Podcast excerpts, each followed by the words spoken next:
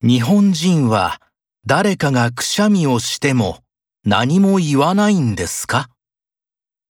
もしこんな質問を教室でされていたら何と答えていただろう？そういう習慣はありませんね、と簡単に答えてしまっていただろう。つまり、英語のブレスユーにあたるようなものがないのかという質問だ。日本にもちゃんとそういう習慣が過去にあり、さらに現在でも沖縄に残っていることを知ったのはつい最近のことだ。沖縄では子供がくしゃみをするとそばにいる人が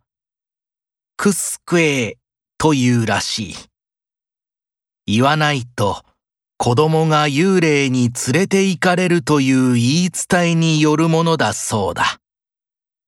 調べてみると、